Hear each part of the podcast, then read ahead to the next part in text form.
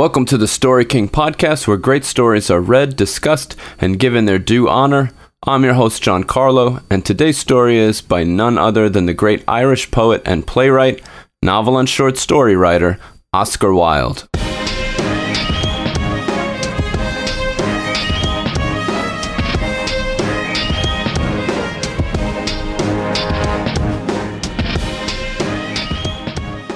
Oscar Wilde was born in 1854 and died in 1900 at the young age of 46, another writer taken in his 40s from what they believe to be meningitis. Besides being known for his plays, such as The Importance of Being Earnest, as well as his famous novel The Picture of Dorian Gray, Wilde also wrote a number of short stories. The Happy Prince is probably the most famous one. It was first published in 1888 in a collection called The Happy Prince and Other Stories, and that's the one we're reading today.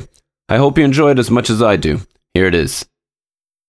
High above the city, on a tall column, stood the statue of the Happy Prince. He was gilded all over with thin leaves of fine gold. For eyes, he had two bright sapphires, and a large red ruby glowed on his sword hilt. He was very much admired indeed. He is as beautiful as a weathercock, remarked one of the town councillors, who wished to gain a reputation for having artistic tastes. Only not quite so useful, he added, fearing lest people should think him unpractical, which he really was not. Why can't you be like the happy prince? asked the sensible mother of her little boy who was crying for the moon. The happy prince never dreams of crying for anything. I am glad there is someone in the world who is quite happy, muttered a disappointed man as he gazed at the wonderful statue. He looks just like an angel, said the charity children as they came out of the cathedral in their bright scarlet cloaks and their clean white pinafores. How do you know? said the mathematical master. You have never seen one. Ah, but we have, in our dreams, answered the children, and the mathematical master frowned and looked very severe, for he did not approve of children dreaming. One night there flew over the city a little swallow. His friends had gone away to Egypt six weeks before, but he had stayed behind, for he was in love with the most beautiful reed. He had met her early in the spring, as he was flying down the river after a big yellow moth, and had been so attracted by her slender waist that he had stopped to talk to her. Shall I love you? said the swallow, who liked to come to the point at once, and the reed made him a low bow. So he flew round and round her, touching the water with his wings and making silver ripples. This was his courtship, and it lasted all through the summer. It is a ridiculous attachment, twittered the other swallows. She has no money and far too many relations, and indeed the river was quite full of reeds. Then, when the autumn came, they all flew away. After they had gone, he felt lonely. He began to tire of his lady love. She has no conversation, he said, and I am afraid that she is a coquette, for she is always flirting with the wind. And certainly, whenever the wind blew, the reed made the most graceful curtsies. I admit that she is domestic, he continued, but I love traveling, and my wife consequently should love traveling also. Will you come away with me? he said finally to her. But the reed shook her head. She was so attached to her home. You have been trifling with me, he cried. I am off to the pyramids. Goodbye. And he flew away. All day long he flew, and at night time he arrived at the city. Where shall I put up? he said. I hope the town has made preparations. Then he saw the statue on the tall column. I will put up there, he cried. It is a fine position, with plenty of fresh air. So he alighted just between the feet of the happy prince. I have a golden bedroom, he said softly to himself as he looked round, and he prepared to go to sleep. But just as he was putting his head under his wing, a large drop of water fell on him. What a curious thing, he cried. There is not a single cloud in the sky. The stars are quite clear and bright, and yet it is raining. The climate in the north of Europe is really dreadful. The reed used to like the rain, but that was merely her selfishness. Then another drop fell. What is the use of a statue if it cannot keep the rain off? he said.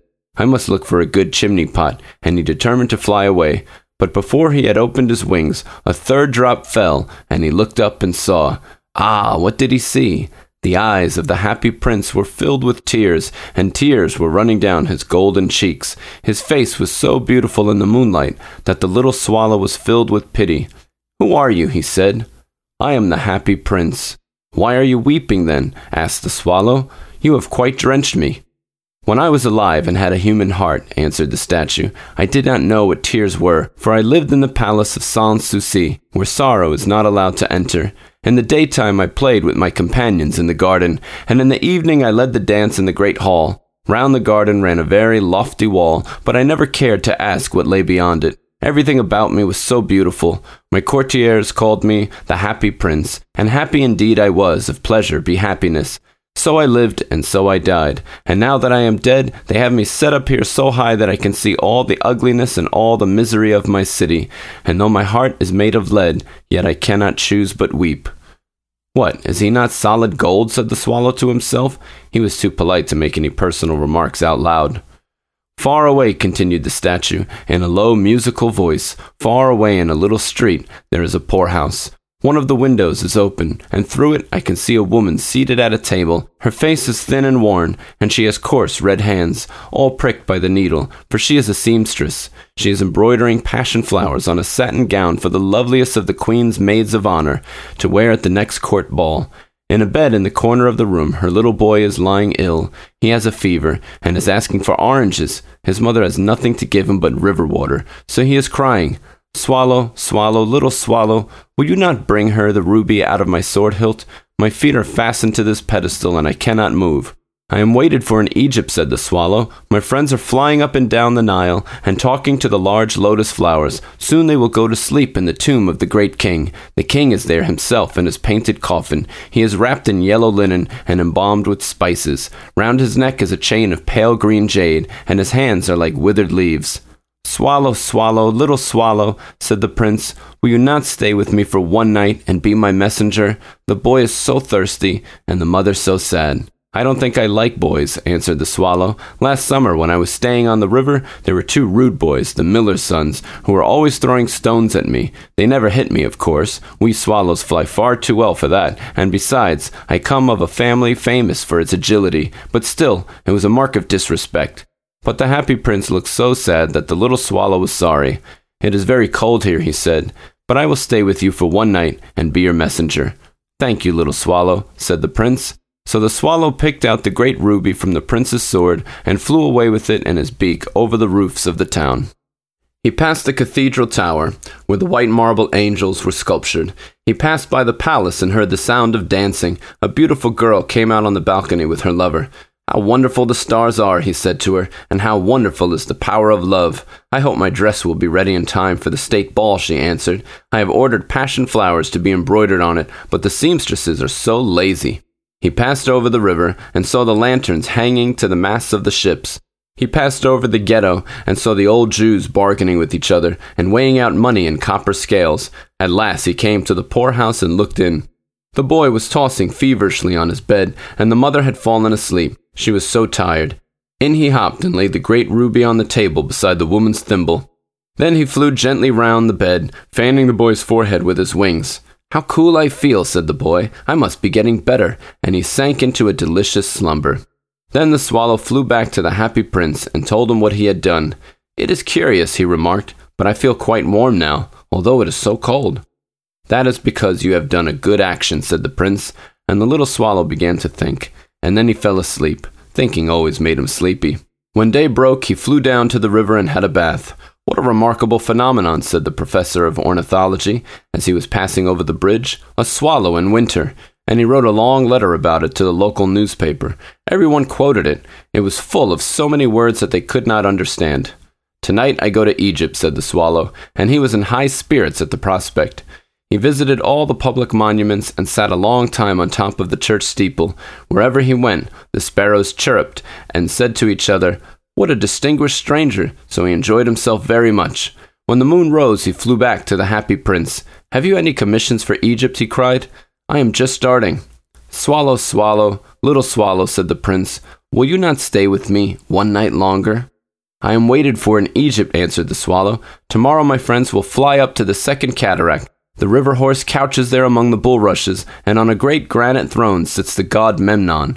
All night long he watches the stars, and when the morning stars shine, he utters one cry of joy, and then he is silent. At noon, the yellow lions come down to the water's edge to drink. They have eyes like green beryls, and their roar is louder than the roar of the cataract. Swallow, swallow, little swallow, said the prince. Far away across the city, I see a young man in a garret. He is leaning over a desk covered with papers, and in a tumbler by his side there is a bunch of withered violets.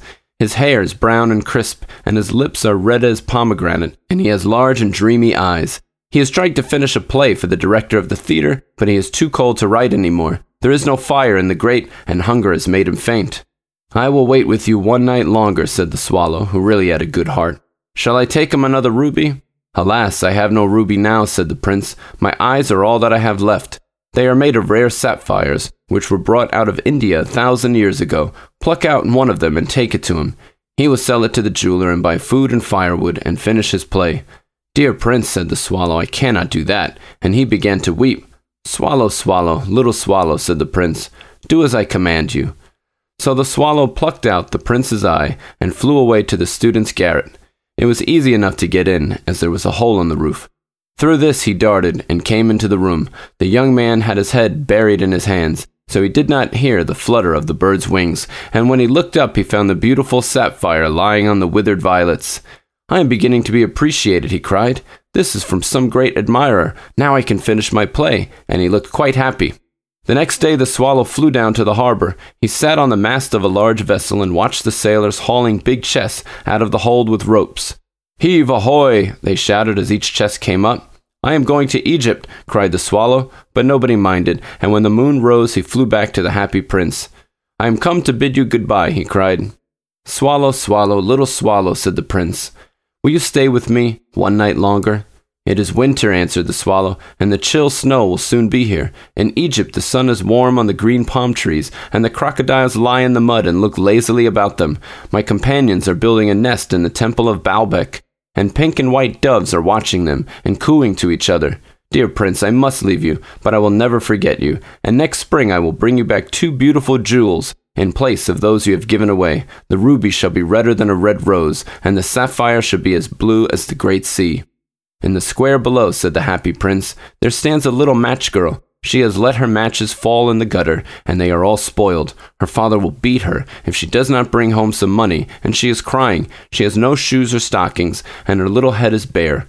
Pluck out my other eye and give it to her, and her father will not beat her. I will stay with you one night longer, said the swallow, but I cannot pluck out your eye. You would be quite blind then. Swallow, swallow, little swallow, said the prince. Do as I command you. So he plucked out the prince's other eye and darted down with it. He swooped past the match girl and slipped the jewel into the palm of her hand. What a lovely bit of glass! cried the little girl, and she ran home laughing. Then the swallow came back to the prince. You are blind now, he said, so I will stay with you always. No, little swallow, said the poor prince, you must go away to Egypt. I will stay with you always, said the swallow, and he slept at the prince's feet. All the next day he sat on the prince's shoulder and told him stories of what he had seen in strange lands. He told him of the red ibises who stand in long rows on the banks of the Nile and catch gold fish in their beaks, of the Sphinx who is as old as the world itself and lives in the desert and knows everything, of the merchants who walk slowly by the side of their camels and carry amber beads in their hands, of the king of the mountains of the moon who is as black as ebony and worships a large crystal of the great green snake that sleeps in a palm tree and has twenty priests to feed it with honey cakes, and of the pygmies who sail over a big lake on large flat leaves and are always at war with the butterflies. Dear little swallow, said the prince, you tell me of marvelous things, but more marvelous than anything is the suffering of men and of women. There is no mystery so great as misery. Fly over my city, little swallow, and tell me what you see there. So the swallow flew over the great city, and saw the rich making merry in their beautiful houses, while the beggars were sitting at the gates. He flew into dark lanes, and saw the white faces of starving children looking out listlessly at the black streets. Under the archway of a bridge, two little boys were lying in one another's arms to try and keep themselves warm. How hungry we are, they said. You must not lie here, shouted the watchman, and they wandered out into the rain. Then he flew back and told the prince what he had seen. I am covered with fine gold, said the prince. You must take it off, leaf by leaf, and give it to my poor. The living always think that gold can make them happy. Leaf after leaf of the fine gold the swallow picked off, till the happy prince looked quite dull and grey. Leaf after leaf of the fine gold he brought to the poor, and the children's faces grew rosier, and they laughed and played games in the street. We have bread now, they cried.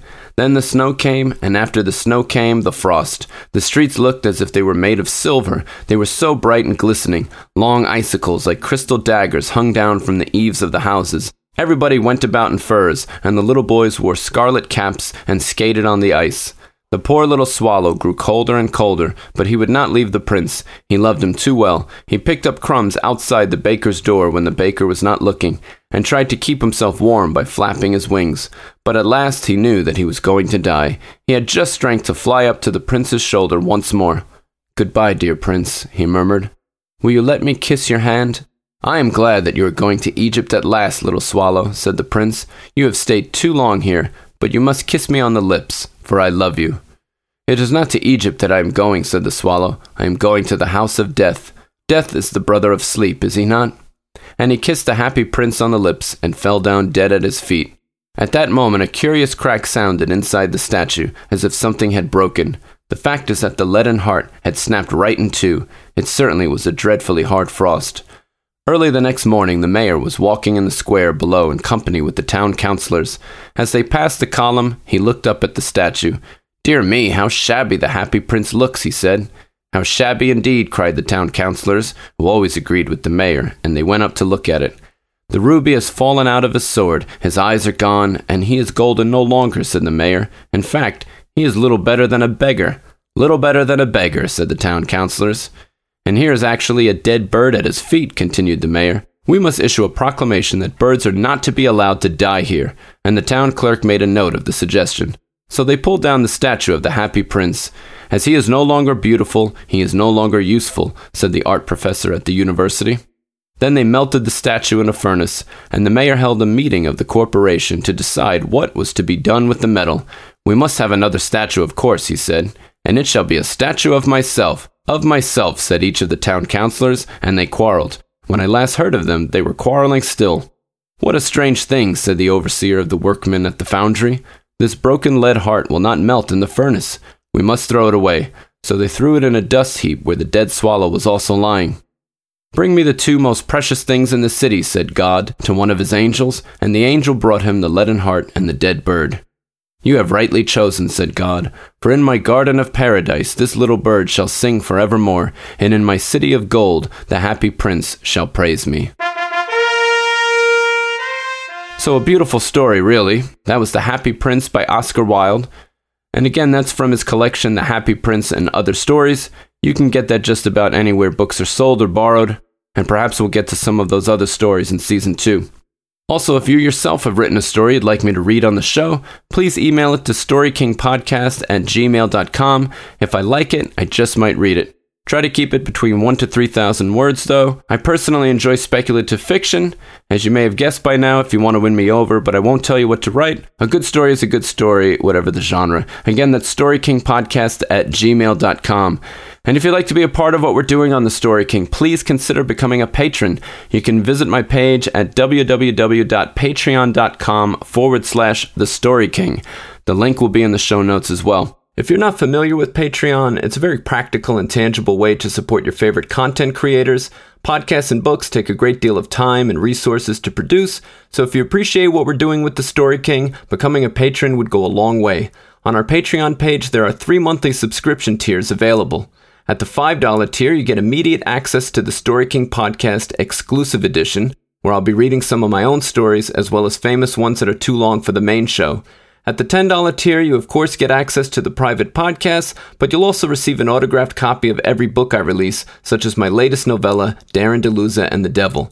And lastly, there's the $20 option, which includes everything in the first two tiers, but it also provides a way for you to promote your own work on the Story King podcast.